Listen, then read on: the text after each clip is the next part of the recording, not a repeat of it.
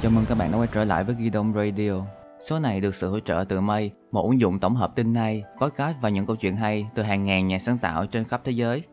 Bạn hãy tải ứng dụng Mây và follow chúng mình nhé. Đã có rất nhiều bài viết, video chia sẻ về những kỹ năng cần thiết trong cái quá trình đi làm uh, như là kỹ năng viết CV, tìm việc, apply job vân vân hoặc là những cái lời khuyên từ người đi trước dành cho những sinh viên mới ra trường, sắp đi làm hoặc mới vừa đi làm còn bỡ ngỡ trong cái môi trường công sở. Như là phải tìm sếp tốt trước khi tìm công việc tốt.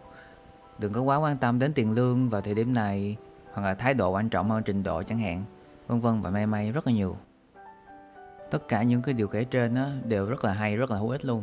Vậy cái nội dung của cái podcast này có gì khác so với những thứ mà bạn đã nghe hết rồi?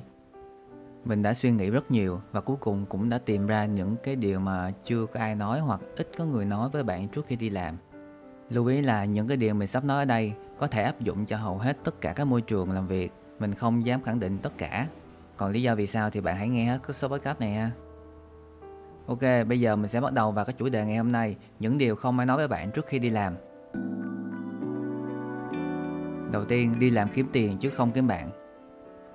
Thật sự là mình đã không phát hiện được cái điều này cho đến khi đọc một cái cuốn sách rất nổi tiếng trong cái ngành sáng tạo.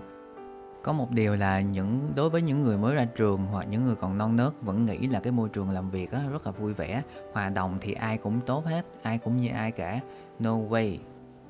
Mình tin là trong cái cuộc sống này vẫn còn tồn tại những cái môi trường làm việc rất là tốt, nhưng mà cái đó là rất là ít luôn nên là cái việc mà bạn gặp phải cái điều uh, những cái môi trường tốt như vậy á thì hãy trân trọng nó. Có mặt bằng chung là hầu như công ty nào cũng vậy đều rất khó để mà tìm một cái môi trường mà tất cả mọi thứ đều về vui vẻ đều hòa đồng đều mọi thứ đều ok hết.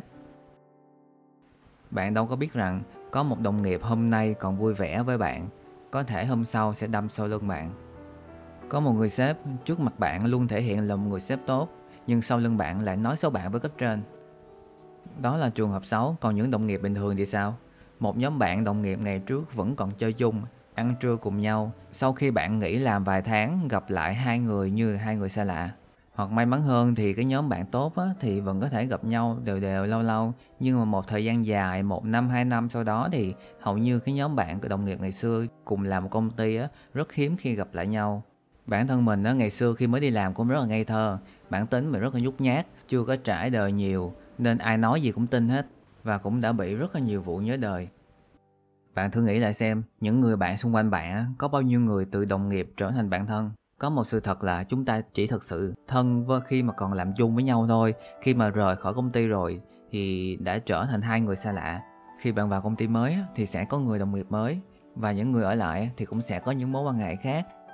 Đó là cái chuyện bình thường trong cuộc sống mình không khẳng định 100% nhưng mình có thể nói được rằng á, là chỉ có khoảng tầm khoảng chừng 10 đến 20% là có thể giữ được cái mối nghề bạn bè hoặc trở thành được bạn thân thôi. Vì thế hãy tập trung vào công việc kiếm tiền thay vì đi kiếm bạn và đây cũng là câu châm ngôn đi cùng những điều khác mà mình sắp nói ở tiếp theo. Số 2. Một người không chỉ có hai mặt Trừ khi bạn ở nhà hoặc đi học phổ thông ra thì bất kỳ môi trường nào cũng có drama nếu showbiz đầy rẫy drama thì môi trường công sở thì cũng không có thua kém gì showbiz đâu. Thậm chí nó còn ghê gớm hơn nhiều nữa. Khi bạn đi làm thì bạn sẽ gặp một người bên ngoài luôn sởi lởi vui vẻ nhưng sau lưng lại đi đặt điều nói xấu hết người này người khác. Một người khi nói chuyện với bạn sẽ khác, với sếp sẽ khác và những người phòng ban khác cũng là con người khác. Hoặc ngay chính bản thân bạn khi vào cái môi trường đó thì cũng sẽ trở thành một người đa nhân cách, mỗi nhân cách đại diện cho một con người khác nhau có thể là do bản chất cũng có thể là do luyện tập để thích nghi. Bạn phải nhớ rằng á, là mọi người đều cùng làm một công việc hoặc cùng team hoặc cùng công ty nên cái việc cạnh tranh nhau là luôn luôn có. Tao không lên được thì mày cũng vậy hoặc để lên được vị trí cao hơn hoặc được xếp trọng dụng hơn mà phải đạp lên người khác mà bước. Đó là quy luật tự nhiên của cuộc sống. Công lý nằm ở trong tay kẻ có quyền. Quay lại cái câu nói đầu tiên bạn đi làm để kiếm sống hãy tập thích nghi dần với chuyện này đi và cuối cùng, đừng làm âm thầm, hãy show up. Tất cả chúng ta, ai đi làm cũng được khuyên rằng hãy khiêm tốn, làm tốt công việc của mình trước đi rồi à, sẽ nhận được cái đền đáp xứng đáng. Ủa ngày nào là ngày nào? Mình vẫn tin rằng á, cái chuyện của mình á, thì mình làm trước tốt đi, còn cái chuyện của người ta á, thì sao kệ họ. tính mình trước giờ thì chỉ biết làm xong rồi về chuyện gì tới nó sẽ tới thôi nhưng càng về sau á đi làm càng nhiều năm thì mình mới nhận ra một điều là dù bạn có giỏi, dù bạn có cố gắng cỡ nào, có làm tốt cỡ nào đi nữa, nhưng người ta không biết bạn làm tốt, thì mọi công sức và mọi nỗ lực của bạn đều trở nên vô nghĩa. Nói như vậy thì không phải là bạn lúc nào cũng show up ra. Hãy biết cách thể hiện khả năng của mình, thành quả của mình một cách tinh tế, chừng mực. Đừng có âm thầm lặng lẽ làm để rồi người khác tranh mất công của bạn. Điều này không có nghĩa là lúc nào bạn cũng thể hiện tất cả. Bạn chỉ cần thể hiện điều này với hai người thôi. Thứ nhất là sếp trực tiếp đây là cái người đánh giá năng lực và hiểu bản chất, tính chất của công việc, những lúc khó khăn, những nỗ lực của bạn đã trải qua để có kết quả tốt. Nếu có cơ hội thì hãy thể hiện năng lực của bạn với những người sếp cao hơn thì càng tốt hơn. Thứ hai, đồng nghiệp chung team. Đây là những người cùng làm với bạn, nên mọi người đều hiểu tính chất và hiệu quả công việc của nhau. Và bên cạnh đó, hãy tạo cái mối quan hệ tốt với những phòng ban khác. Giúp được cái gì thì giúp trong cái khả năng của mình. Tuy họ không phải là người đánh giá trực tiếp bạn nhưng ít ra họ cũng là trung lập còn hơn là đối đầu đúng không nào?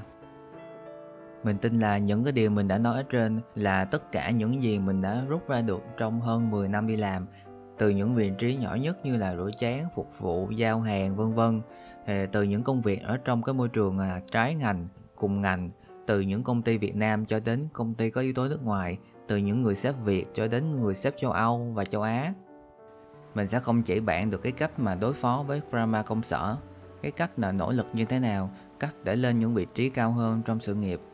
Vì thực sự ngay chính bản thân mình cũng đang phải học mỗi ngày, đặc biệt hơn là những cái điều ấy đã có rất là nhiều người chia sẻ rồi thì bạn có thể tìm lại ha.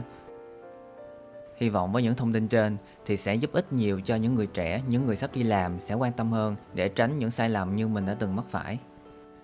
Nếu số podcast này nhận được nhiều sự quan tâm, mình sẽ mời một anh quản lý nhân sự cấp cao để tham gia một cái số khác để bàn về cái chủ đề là tìm việc sau dịch mình tin đây là một cái chủ đề mà rất hữu ích dành cho tất cả những cái bạn mà đang muốn thay đổi công việc sau cái mùa dịch này hoặc là đang tìm một công việc mới cho bản thân hy vọng các bạn sẽ ủng hộ cái số podcast này của mình nhé Cảm ơn vì đã lắng nghe. Podcast được phát hành vào mỗi thứ bảy hàng tuần. Nếu thích, hãy nhấn like hoặc follow Ghi đông Radio. Mình là Thanh Minh. Hẹn gặp lại các bạn trong những số podcast sau.